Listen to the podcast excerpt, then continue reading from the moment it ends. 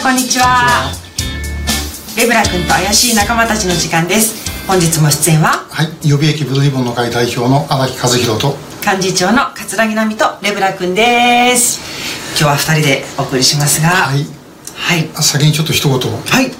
えーこの格好なんですけども、まあ、あの気が付いた方いるかどうか分かりませんが、えー前にですねあのこの迷彩着て、えー出た後でですね、はい。うちの会員から厳しい指摘がありまして、えー。なんて言われました。その時はえこうやってたんだね。あ一番上までボタンを止めてた、ねはい。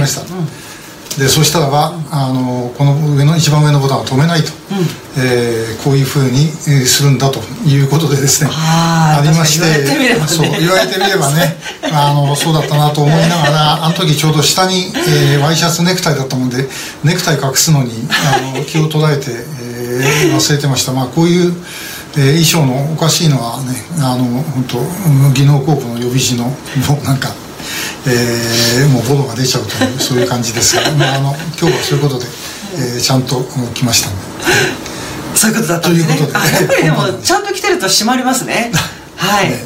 ということで、閉まってる荒木さんとおはい。送りしたいと思います、しまらないさあさあ今日はですね、あの昔の DVD 第2弾ということで、平成23年の10月1日でしたので今から12年前ちょうど同じ、えっと、うさぎ年に開催した北朝鮮の脱北将校チャン・セイルさんをお招きしての拓殖大学での講演会の様子をご覧いただきたいと思います。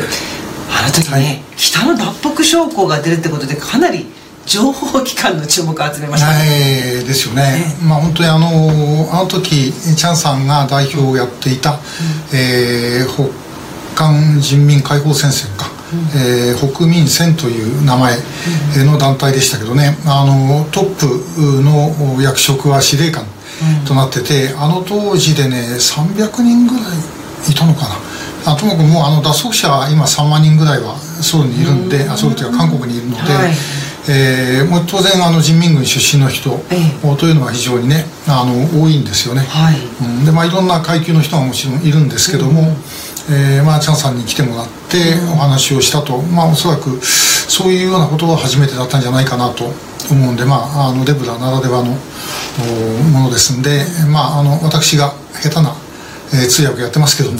まあ下手かどうか全然わかりませんでしたそうそうあいい加減なこと言ってもね分かるしまって、えーいいわけじゃないんですけどまあでも結構貴重な話がはい。ありましたんで、まあ、あのこのところこのレブラのね今までのシンポジウムを改めてご紹介するシリーズはい。をたびたびやってますけども、ぜひこれも、あの貴重な中身ですんでね、えーご覧いただければと思います。